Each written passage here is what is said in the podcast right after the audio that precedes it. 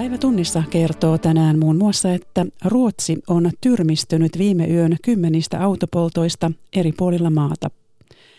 Helsingin käräjäoikeus on aloittanut Suomen rikoshistorian laajimman poliisirikosoikeudenkäynnin. Tapaamme myös työministeri Jari Lindströmin, jonka kanssa puhutaan työttömien tilanteesta, muun muassa aktiivimallista ja uusista suunnitelmista, jotka liittyvät omatoimiseen työnhakuun. Ja suomalaistuotteiden kysyntä Pietarissa on kovaa talouspakotteista huolimatta. Studiossa Salme Unkuri, hyvää tiistai-iltaa.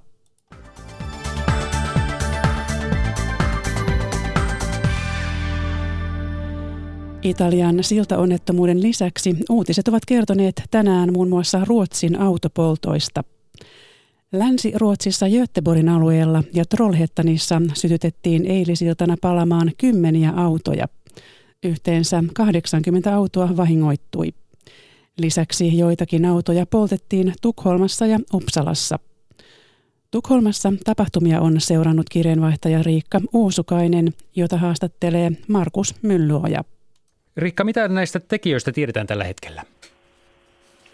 Sosiaalisessa mediassa levisi jo iltayöstä useita palapaikalta kuvattuja videoita, joissa tummiin asuihin pukeutuneet naamioidut miehet sytyttävät näitä autoja ja pakenevat juosten paikalta. Ja poliisi on onnistunut tunnistamaan nyt tekijöitä, pidättänyt kaksi henkilöä. Yksi on etsintä kuulutettu törkeästä murhapoltosta ja väkivaltaista mellakoinnista. Poliisin mukaan tekijöitä on useita ja he ovat nuoria parikymppisiä miehiä. No kuinka suunnitelmallisina poliisi pitää näitä autopaloja? No, poliisin mukaan teot ovat vaikuttaneet suunnitelluilta. Göteborgin autopalot sytytettiin muutamien minuuttien välein useilla alueilla. Tekijöiden asut olivat samankaltaisia. Lisäksi poliisi arvioi, että he pitivät yhteyttä sosiaalisen median kautta. Mutta tämän tarkemmin ei ole vielä tietoa, kuka tai ketkä olisivat koordinoineet tai järjestäneet näin laajaa autojen tuhopolttoa eri puolilla Göteborgia myös muilla alueilla, kuten Etelä-Ruotsissa ja Uppsalassa ja Tukholmassa. Niin, tämä on varsin poikkeuksellinen tapahtumasarja. Miten Ruotsissa on reagoitu näihin autopolttoihin? No, ihmiset, joita tuhot ovat koskettaneet suoraan, ovat tietysti järkyttyneitä tai vihaisia. Auto on palannut työllä parkkipaikalla, edessään hankalampi arki ja selvittelyt vakuutusyhtiö viranomaisten kanssa, kuten he haastatteluissa ovat todenneet, mutta teot myös pelottavat. Näissä lähiöissä äh, asuvista ihmisistä monet ovat itse sodan olosuhteita, äh, räjähdyksiä ja väkivaltaa paineita. Pääministeri Stefan Löfven sanoi Ruotsin radion haastattelussa raivostuneensa kuultuaan autopaloista ja hän kysyi tekijöiltä, että mitä hemmettiä olette tekemässä. Hänen mielestään näitä tekoja ei voi perustella turhautumisen tai epäoikeudenmukaisuuden tunteella. Ruotsalaiset johtavat poliitikot ovat reagoineet tähän tilanteeseen hyvin voimakkaasti ja se varmasti johtuu myös siitä, että vaalit ovat vain muutaman viikon päässä ja äh, kaikki tällainen jengiväkivalta on ollut yksi vaaliteemoista. Ja nyt tietysti askarruttaa, mistä oli kysymys viime yön tapahtumissa. Ne olivat hieman toisenlaisia kuin aikaisemmin ja, ja aivan ilmeisesti organisoituja. Näin kertoi kirjanvaihtaja Riika Uusukainen Tukholmasta iltapäivällä. Täällä kotimaassa syyttäjä vaatii korkea-arvoisille poliisimiehille ehdollisia vankeusrangaistuksia tai ankaria sakkoja Suomen rikoshistorian laajimmassa poliisirikosoikeudenkäynnissä. Tapauksen käsittely alkoi tänään Helsingin käräjäoikeudessa valmisteluistunnolla.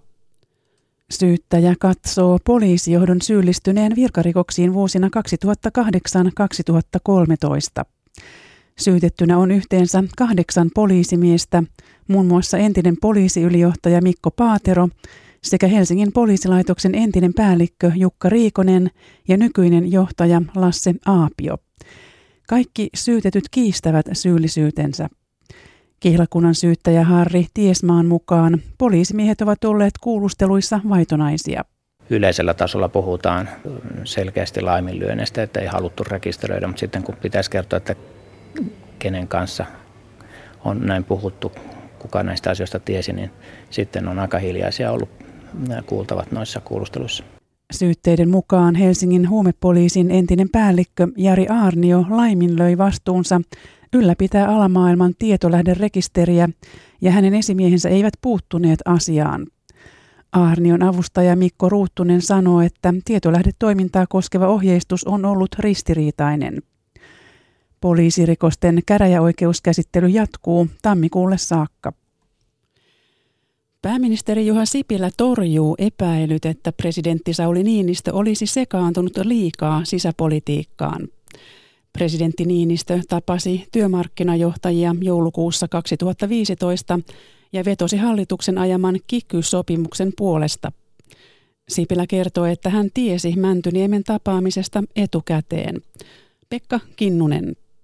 Eilen julkaistussa Matti Mörttisen ja Lauri Nurmen Niinistö-kirjassa kerrottiin, että presidentti Sauli Niinistö oli tavannut työmarkkinajohtajia joulukuussa 2015 ja vedonnut neuvottelujen jatkamiseksi hallituksen ajamasta kilpailukykysopimuksesta. Keskustajohdon kesäkokouksessa Lappeenrannassa pääministeri Juha Sipilä kertoi, että hän tiesi Mäntyniemen tapaamisesta. Tästä keskusteltiin presidentin kanssa etukäteen ja, ja hänellä kerran oli tosiaan Mäntyniemessä AY-johtajat. Hän, hän keskusteli, mutta ei varmaan kiky-sopimuksen sisällöstä. Eli, eli tiesin kyllä etukäteen ja, ja pidin sitä hyvänä ideana. Kenen oli aloite? Presidentti kysyi, että, että tällaisia pyyntöjä on tullut, että mitä mieltä olen ja sanoin, että minusta se on hyvä idea. Mitä ajattelette presidentin sekaantumisesta sisäpolitiikkaan? No ei tässä siitä ole kysymys, että ei tälle, tälle kikylle kyllä vastuunkantajia ole liikaa löytynyt. Keskustalähteiden mukaan Mäntyniemen tapaamisen tavoitteena oli tukea työnantajaleirin sitoutumista kikyyn. Sipilän mielestä presidentin vetomus ei ratkaissut sopimuksen syntyä. Ei, kyllä se sitten löytyy sieltä osapuolten kesken sitten, sitten tammikuussa uudelleen tahto lähteä, mm. lähteä löytämään ratkaisua. Ja, ja vähän semmoinen sisuntuminen siitä, että, että tuota, ei, ei tämä Suomen kuntoon laittaminen voi nyt olla heistä kiinni. Keskustan kesäkokouksessa puhutaan muun muassa maatalouden vaikeasta tilanteesta. Maa- ja metsätalousministeri Jari Leppä valmistelee budjettiriiheen tukitoimia viljelijöille. Paljonko budjettiriihestä tarvitaan lisää rahaa? No se on nyt sitten meillä vielä selvittyjen alla, että en, en nyt siihen vielä ota tässä vaiheessa kantaa. Kymmeniä miljoonia vai yli sata miljoonaa? No merkittäviä summia tarvitaan joka tapauksessa.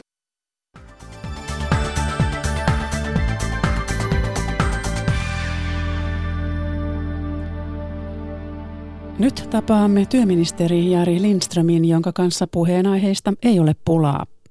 Vuoden alussa voimaan tullut aktiivimalli kuohuttaa yhä, silti uusiakin suunnitelmia omatoimiseen työnhakuun on vireillä. Suuri haaste on myös valtava pitkäaikaistyöttömien määrä. Päivi Neitiniemi haastattelee. Työttömien aktiiviseen työnhakuun patistanut niin sanottu aktiivimalli on ollut voimassa vuoden alusta ja sitä on arvosteltu pitkin matkaa. Kummallisiakin tilanteita on syntynyt. Esimerkiksi Yle on kertonut opettajasta, joka ilmoittautui työnhakuvalmennukseen, kun määräaikainen työsopimus opettajana päättyi kesän alussa. Mutta ennen kuin tämä kurssi alkoi, hän sai mm. tiedon uudesta opettajan pestistä nyt tulevana syksynä ja hän perui valmennuskurssin tulon syyn, ilmoitte- tulon syyn ilmoitteen ja, ja sitten joutuikin karenssiin, mm. koska mm. kuitenkaan hänellä ei viranomaisen mielestä ollut pätevää syytä. Ja tämä ei ole ainoa tällainen kummallinen tilanne. Niin mitä, mitä nämä tällaiset esimerkiksi kertovat aktiivimallin toimivuudesta? No, tietysti tässä vaiheessa on vielä aivan turhan aikaista lähteä arvioimaan siitä, että toimiko se aktiivimalli niin tavoitteilla, joita sille on asetettu, eli että otetaan sitä lyhyttäkin työ, työtä vastaan. Mutta mitä nämä, nämä esimerkit no, nämä esimerkit, sinulle? Nämä esimerkit jo ennen aktiivimallia, niin aina silloin tällöin julkisuuteen tulee näitä tällaisia tapauksia. Joka kerta mä oon laittanut ne selvitettäväksi – että mitä tässä oikeasti on tapahtunut. Ja näissä on semmoinen ongelma, että sekä viranomainen että varsinkaan minä, me ei voida kertoa kaikkea sitä, mitä on sitten saatu selville, että voiko tämä henkilö ottamatta tähän tapaukseen, mihinkään yksittäistapaukseen no yleisellä kantaa. tasolla yleisellä, onko yleisellä, yleisellä tapalla, ta, tasolla voi sanoa, että tämä henkilö itse on voinut tehdä virheen. Hän on voinut jättää ilmoittamatta oikeaan paikkaan. Voi olla näin. Ja silloin on hyvin vaikea kommentoida näitä asioita, koska ei voi kertoa salassapitovelvoitteen alla, ei voisi kertoa kaikkea, Kyllä, ei viranomainen tämä, eikä tämä oli minäkään. yksi esimerkki, mutta Kyllä. puhunkin nyt yleisellä tasolla, että oletteko päätyneet sitten sellaiseen arviossanne, että virheitäkin on teidän viranomaisten osalta Totta kai. tapahtunut? Virhe, virheitä tehdään, ei, ei viranomaistoiminta ole mitään täydellistä sataprosenttista työtä ja virheitä tehdään, niitä myös korjataan. Ne vaan harvemmin tulee julkisuuteen sitten ne, että joku on sitten paikattu ja korjattu ja myönnetty virhe. No tässä esimerkiksi tuli nyt viittaus. No mm. sitten pätkätyöläiset valittavat, ettei aktiivimalli sovi heille, että vaikka on pätkästä toiseen työssä, niin hallituksen vaatimus tuntipalkasta ei täyty ja silloin, silloin kuitenkin rangaistaan mm. päivärahan pienentämisellä. Mm. Kuinka paljon sinä saat tällaista palautetta, että jotain omituista tai toimimattomuutta on tässä mallissa? Kyllä mulle tulee paljon palautetta kansalaiskirjeiden muodossa sähköpostilla ja sitten jopa niin kuin ihan suoria yhteydenottoja, tapaamisia Turulla ja Toreilla, jossa ihmiset tulee kertomaan, että heillä on tällainen tällainen tilanne. Että kyllä näitä tulee, että aika paljonkin. Tuleeko liikaa? Ei liikaa tule, että, koska ne on ihmisten omia kokemuksia ja itse asiassa niitä kokemuksia ja näitähän tässä koko ajan kerätään sekä Kelan että kassojen kauttahan se saadaan sitä tilastoa siitä, että mitä tässä on oikeasti tapahtunut, mutta kun kierrän ympäri maata – TE-toimistojen, TE-hallinnon ihmisten kanssa keskustelen, niin aina kysyn heiltä, että miten teillä näkyy aktiivimaali täällä. Ja joka puolella se vastaus on sama. Kyllä se näkyy juuri sen tavoitteen mukaisesti, mitä hallitus on asettanut. Eli ihmiset ovat aktivoituneet. Onko se syy sitten aktiivimalli tai joku muu, niin sitähän en tietenkään pysty sanoa. Mutta työministeri Jari Lindström, olet, olet kuitenkin sen verran havahtunut näihin ongelmiin, mm. että aikaisemmissa haastatteluissa olet lupannut muutoksia, mutta valitellut, että muutoksen teko on hidasta, muun muassa asetuksen muuttaminen. Mutta mitä konkreettista nyt olet pannut alulle? Siis ensimmäinen toimenpidehän meillä on se, että nämä järjestöjen ja kuntien tämmöiset koulutukset otetaan mukaan aktiivimalliin. Eduskunnassa on parasta aikaa HE, hallituksen esitys siitä, että – työttömyysturvalla voi opiskella kuusi kuukautta ilman, että menettää työttömyysturvaa. Mutta Eli näitä on, niin kuin, nämä, on täydentä, ongelmat, mitä nämä, tässä nämä on täydentäviä toimenpiteitä, että tulisi enemmän työkaluja osoittaa se oma aktiivisuutensa. Korjaako se näitä kummallisuuksia, mitä on syntynyt? Ei, ei se näitä korjaa, mutta se antaa ihmisille enemmän mahdollisuuksia työkaluja osoittaa se oma aktiivisuutensa. No, sitten on kuntouttavaan työtoimintaan – osallistuneita ihmisiä, joita oli ainakin toukokuun lopussa noin 25 000. Olet itse todennut, että jopa kolmannes mm. aktiivimallin toimissa olevista ihmisistä on väärässä paikassa. Joo. Kyse on ihmisistä, joiden työkyky on alentunut ja joista voi puhua jo kroonisesti työttömänä, eli todennäköisyys on, että he eivät työllisty. Miten tällaiseen resurssien tuhlaamiseen on varaa? Ei se olekaan varaa ja sen takia Hallitus, Mutta näin tapahtuu koko ajan. Niin, hallitus viime keväänä asetti työparin Raja Kerätär, Tuija Oivo selvittämään nyt tätä rakennetta, että kuinka paljon näitä ihmisiä on, missä he on ja minkä näköisissä toimenpiteissä he on. Ja myös tehtävänannossa on se, että mitä toimenpiteitä tälle, tälle porukalle pitäisi saattaa. Tota. Se pointti on tässä se, että me yritetään, se tavoite on mahdollisimman moni ihminen pitäisi saada kuntoutettua takaisin työelämään niillä voimilla ja kyvyillä, mikä hänellä, hänellä on jäljellä. No Mutta samaan hengenvetoon pitää myöntää ja tunnustaa se, että siellä on ihmisiä, joista ei enää ole avoimille työmarkkinoille. Tästä olen puhunut ja Tämä on sitä resurssien haaskaamista ja vielä tärkeämpää, tämä on niiden inhimilliseltä kannalta näiden ihmisten kiusaamista. Me ollaan yksi tämmöinen Lex No se on minun, nimen, niin, se on minun nimen mukaan tota, nimetty, mutta se pointti oli siinä se, että tunnustettiin se, että on ihmisiä, jotka eivät työllisty. Joku, joku tämmöinen kokonaispaketti, jossa ihmisiä kuntoutetaan oikeasti takaisin työelämään, siis niillä voimilla ja kyvyillä, joita heillä on jäljellä, ja sitten näille ihmisille, joilla kerta kaikkiaan on mitään mahdollisuuksia enää, niin joku, joku ratkaisu heillekin täytyy No voisiko se olla uusi Lex Lindström? Olet aikaisemmin sanonut, että se ei ole ratkaisu, mutta oletko vähän kallistumassa toiseen kantaan? Se voisi olla jotain semmoista. Odotan kyllä mielenkiinnolla, että mitä Raja Kerätär, Tuija Oivo esittää. Me itse asiassa tänään heidät tavataan vähän tämmöisen väliraportin muodossa, että tiedetään vähän, että missä mennään, mitä havaintoja heillä on. Ja koska kunnioita heidän työtään, niin ei lähde tässä vaiheessa arvioimaan sitä, että mitä keinoja ne voisi olla, mutta varmaan monia erilaisia työkaluja Mutta tarvitaan. olet ilmeisesti peruttanut hieman siitä aikaisemmasta. No ei minä niin tiukka ollut sitä aikaisemmin, koska, koska se Lex Lindströmin, mä olen itse asiassa viitannut siihen, että se läpisaaminen oli hallituksessa vaikeaa. Ja en usko, että toisen samanlaisen on yhtään sen helpompaa.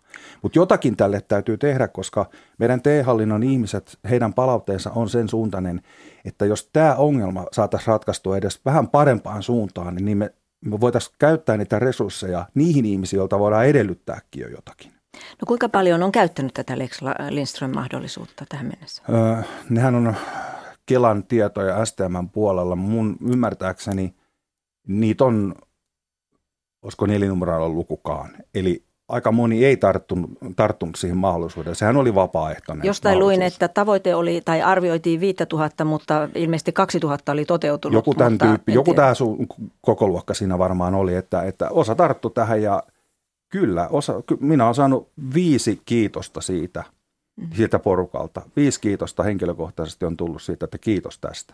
No vielä kun sanoit, että tiedetään jo, että osa ihmisistä ei kuulu sinne työttömyyslistolle, niin mitä tämä selvitys vielä, miksi tarvitaan vielä selvitystä? Tämä ongelmahan ei ole tullut nyt tämän hallituksen aikana, tämä on ollut vaikka kuinka kauan eh, tiedossa, että meillä on ihmisiä, jotka on, on niin työkyvyttömiä kerta kaikkiaan. Me puhutaan tästä kauheasti, mutta meillä on niin faktaa sen pohjaksi. Sen takia – Täällä on sekä sosiaalipuolen professori Raija Kerätär että sitten työllisyyspolitiikan asiantuntija e, meidän TEMin puolelta Tuija Oivo. Ja nämä ihmiset selvittää tätä kumpikin oman osaamisensa kautta, ja jotta meillä on faktaa niiden päätösten perustaksi. Ja mm, vaikka sanot, että haluaa vielä, vielä kauheasti julkisuudessa keskustella, mutta että, että heidän ehdotuslistalla on ehkä muutakin kuin uusi Lex Lindström, muitakin keinoja. E, Ihan varmasti on, ja se pääasia on varmaankin se, että kun meillä on nyt, kun viittasit tuohon kuntauttavaa työtoimintaa, meillä on se ongelma, että siellä on ihmisiä, jotka ei sinne välttämättä kuulu. Ja se sotkee tätä, me, meillä on tehoton tämä systeemi, ei ole polkua tavallaan eteenpäin.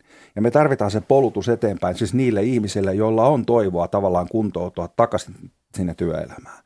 Jos tämä saadaan pelaamaan, niin silloin tämä systeemi toimii kun se, siten, kun se on tarkoitus toimia – Työministeri Jari Lindström, ähm, äh, nythän on myös laitettu kolme kansliapäällikköä töihin katsomaan näitä nyt jo käytössä olevia työllistämiskeinoja, kuinka mm. tehokkaita ne ovat ja miettimään vielä uusia, tällaisia nopeavaikutteisia. Niin, niin tässäkin tulee mieleen, että eikö näitä asioita ole jo aika hyvin selvitetty?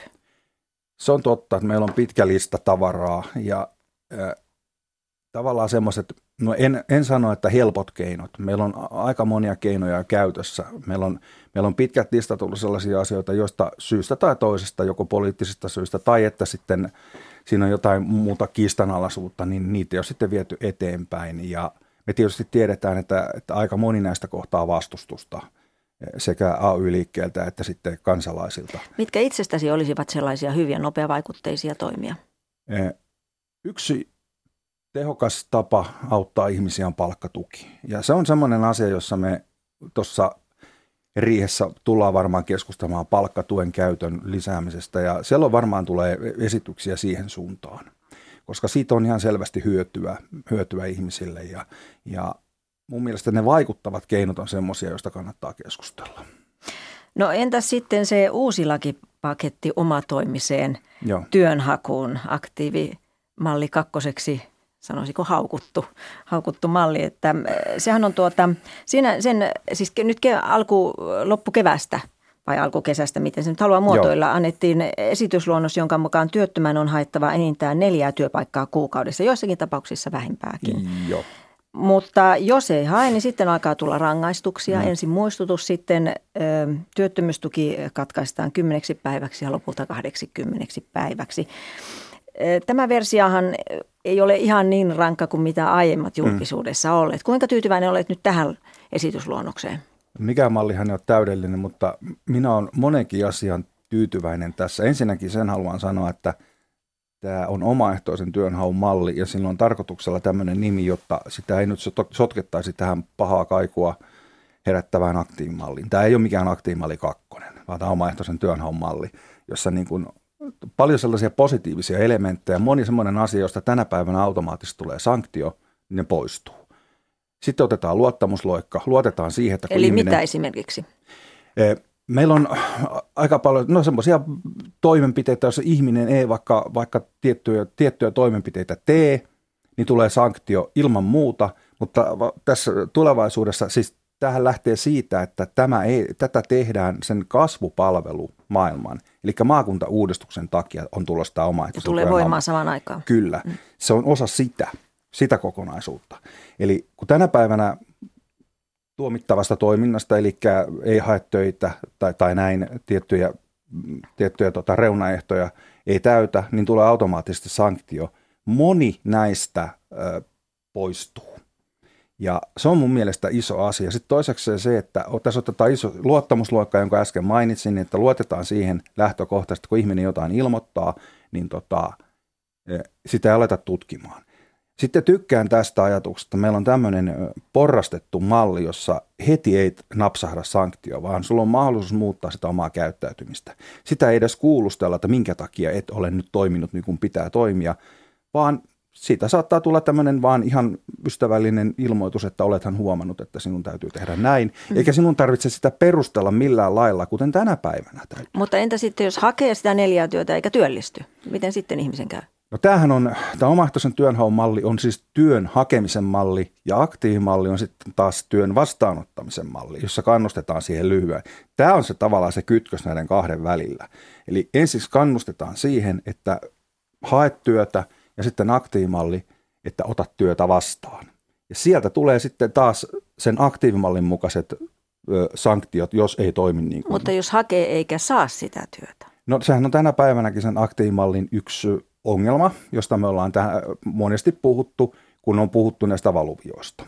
Että jos ihminen tekee kaikkensa ja siitä huolimatta mm. tulee sanktio, niin tämähän on se keskustelu, joka itse olen alussa saakka tunnustanut, että mun mielestä tämä on ongelma. Näin sanoi työministeri Jari Lindström, jota haastatteli Päivi Neitiniemi.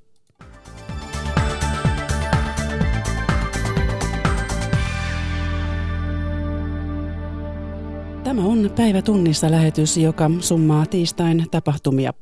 Tuoreet tiedot muun muassa Italian siltaonnettomuudesta löytyvät osoitteesta yle.fi. Turkin liiran arvo on viime päivinä laskenut voimakkaasti Yhdysvaltain kanssa käydyn diplomaattisen kiistan jälkeen. Eilen Turkki ilmoitti ryhtyvänsä toimenpiteisiin rauhoittaakseen sekä kansainvälisiä markkinoita että sijoittajia. Johanna Östman soitti Nordean pääekonomistille tutkimusjohtaja Aki Kangasharjulle. Olet seurannut tilannetta rahamarkkinoilla. Liiran arvo laski rajusti erityisesti perjantaina, mutta myös sunnuntaina Aasian markkinoiden avauduttua. Mikä on tilanne nyt? No kyllä tilanne on sen jälkeen rauhoittunut, että uutta laskua liiran arvossa ei ole, ei ole nähty ja osittain se johtuu näistä hallinnon ilmoittamista toimenpiteistä. Niin, Turkki on ilmoittanut käynnistävänsä talousohjelman, joka vahvistaa pankkien maksuvalmiutta. Aki Kangasharju, kuinka vakuuttavia nämä toimet ovat olleet? No kyllä ne näyttää niin lyhyellä aikavälillä rauhoittaneen tilannetta, mutta tämä ei ole missään tapauksessa mikään pitkäaikainen ratkaisu. Että jos halutaan pysyvä ratkaisu Turkkiin, niin sillä tarvitaan rajua koronnostoa ja selvää sellaista talouspoliittista ohjelmaa, jossa velkaantuminen saadaan kuriin ja inflaatio saadaan kuriin ja ja vasta sitä kautta sitten, sitten voidaan odottaa, että pidemmällä aikavälillä tilanne rauhoittuisi. Liiran arvo on heikentynyt jo pidemmän aikaa. Kuinka paljon se on tähän mennessä menettänyt arvoaan? No se on jo jotain 45 prosenttia vuoden alusta ja perjantaina se heikkeni parikymmentä prosenttia ja nyt sitten sunnuntaina vielä kymmenen, että kyllä tämä on ollut todella rajua ja ja mikä pelottavinta on se, että nyt ei, ei ole näköpiirissä sellaista muutosta vielä talouspolitiikassa Turkissa, että, että tämä olisi pysähtymässä. Että kyllä mä vielä odotan lisää heikentymisiä tässä, tässä lähiaikoina. No yksi syy valuuttakriisiin on Yhdysvaltain presidentin Donald Trumpin perjantainen ilmoitus Turkista tuotavan teräksen ja alumiinin tullien kaksinkertaistamisesta ja aiemmin Turkki ja Yhdysvallat sanailivat Turkin pidettämästä yhdysvaltalaisesta papista. Kuinka paljon Liiran ongelmien takana ovat juuri kiristyneet välit Yhdysvaltain kanssa ja kuinka paljon kyse on Turkin talouden omista ongelmista? Kyllä tämä on ennen kaikkea Turkin talousongelma, joka tässä on taustalla. Se on tietenkin tämä akuutti kriisi nyt johtunut näistä diplomaattisista selkkauksista, mutta tämä on ilman muuta tämä Turkin velkaantuminen ja, ja vaihtotaseen alijäämä, joka tässä tota, painaa ja joka on tehnyt tämän akuutin kriisin näin pahaksi. Minkälaisia seurauksia liiran romahtamisella voi olla? No kyllähän tässä voisi, on, on tuota, voidaan tehdä niin aika pahojakin skenaarioita, että yksi, yksi skenaario on se, että tämä leviää nyt sitten euroalueen pankkien kautta Eurooppaan, koska esimerkiksi espanjalaisilla pankilla tai ranskalaisilla italialaisilla pankilla on, on sitten saatavia Turkista. Mutta pahimmillaan tämä voi johtaa, johtaa myös sitten siihen, että koko Turkin yhteiskunta rauha järkkyy ja, ja, ja tulee sellaisia mellakoita, että saadaan nähdä turkkilaisia pakolaisia jopa jopa Euroopassa tai, tai vaikka niin, että sitten Turkki tällaisena portinvartijana Syyrian ja Irakin pakolaiselle sitten loppuu ja, ja tavallaan sitä kautta tämä vaikuttaisi Eurooppaan pahasti. Näetkö, että tämmöisiä seurauksia voisi olla tulossa? No, no juuri tällä hetkellähän niitä ei ole näkyvissä, että vielä ei ole muuttoliike mihinkään mennyt, eikä vielä ole mellakoita, mutta että jos inflaatio pahasti vielä kiihtyy nykyisestä eli 10 prosentin vauhdista ja, ja, ja jos pankkijärjestelmä menee ongelmiin niin, että yhteiskunta ja ihmiset eivät saa sitten normaalia elämäänsä elettyä, niin se sitten johtaa kyllä varmasti mellakoihin ja, ja sitten pahimmassa tapauksessa näihin, näihin pakolaiskuvioihin tai, tai siirtolaisuuskuvioihin. Vielä sitä ei näe, mutta kyllä se sellainenkin kehityskulku voidaan maalata sanoi Nordean pääekonomisti, tutkimusjohtaja Aki Kangasharju. EUn ja Venäjän välinen pakotepolitiikka vaikuttaa suomalaistuotteiden saatavuuteen Pietarissa. Venäjän asettamat vastapakotteet lopettivat käytännössä suomalaisten elintarvikkeiden viennin Venäjälle. Pietariin on syntynyt myös uusi kaupan ala, kun venäläiset kaupat hankkivat suoraan Suomesta esimerkiksi juustoja asiakkailleen. Pietarissa näkee paljon mainoksia suomalaisista tuotteista. Jopa suurissa elintarvikeketjujen kaupoissa on usein erillisiä hyllyjä juuri suomalaisille tuotteille. Saman ketjun kaupoissa muualla Venäjällä sellaisia hyllyjä ei juuri näe. Me ostamme kahvia. Teidän kahvinne on mielestämme hyvänmakuista, sanoo Galina Simina, joka joskus itsekin käy Suomessa ostosmatkalla. Irina Vasiljevakin pitää suomalaistuotteista. Laatu on parempi, hän sanoo. Tämä koskee erityisesti juustoa, makkaraa ja voita. Irina itse ei juuri osta suomalaisia tuotteita Pietarista. No, ne kaupat, josta niitä saa, sijaitsevat kaukana, enkä matkusta sinne suomalaistuotteiden perässä. Pietarista löytyy liikkeitä, joissa myydään pakotellistalla olevia suomalaisia tuotteita. Nämä kaupat ottavat tavallisesti myös vastaan tilauksia. Liikkeen omistaja saattaa kerran viikossa käydä Suomessa ostamassa asiakkailleen juustoa, kahvia ja tiskiainetta. Suomen lippu on laadun merkki myös huijausmielessä. Säännöllisesti Pietarin eri kaupungin osissa ilmoitetaan markkinapäivistä, jolloin myydään suomalaistuotteita, esimerkiksi vaatteita ja kenkiä. Paikan päällä tarkkaavainen asiakas huomaa, että nämä tuotteet ovatkin kiinalaista tai turkkilaista alkuperää. Silti myynti vaikuttaa sujuvan. Vaatteiden lisäksi suomalaista laatua arvostetaan myös palvelualoilla.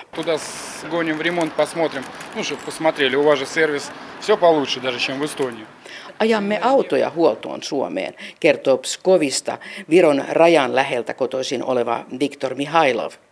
Huolto on teillä jopa parempaa kuin Virossa. Verrattuna venäläiseen ero on kuin maan ja taivaan välillä, Viktor Mihailov sanoo. Pietarista Justin Kruunval. Ja kerrotaan vielä lopuksi, että televisiodraaman ja TV-sarjojen tuotannossa eletään Suomessa hurjaa nousukautta. Kysyntää alkaa olla enemmän kuin tarjontaa. Sen ovat huomanneet myös perinteiset elokuvatuotantoyhtiöt, jotka ovat siirtyneet pelkkien pitkien elokuvien tuottamisesta myös TV-sarjojen tekoon. Nousukiidossa näkyy jo ylikuumenemisen merkkejä, kun elokuva- ja TV-tuottajat kilpailevat samoista tekijöistä – Pulaa alkaa olla etenkin käsikirjoittajista. Poliisi liikkumatta! Suomalainen TV-draama elää kultakautta. Sarjoja myydään ulkomaille ja lisää pitäisi tehdä. Kovan kysynnän syy ovat suoratoistopalvelut. Niiden määrä on kasvanut ja ne kilpailevat asiakkaista sisällöillä.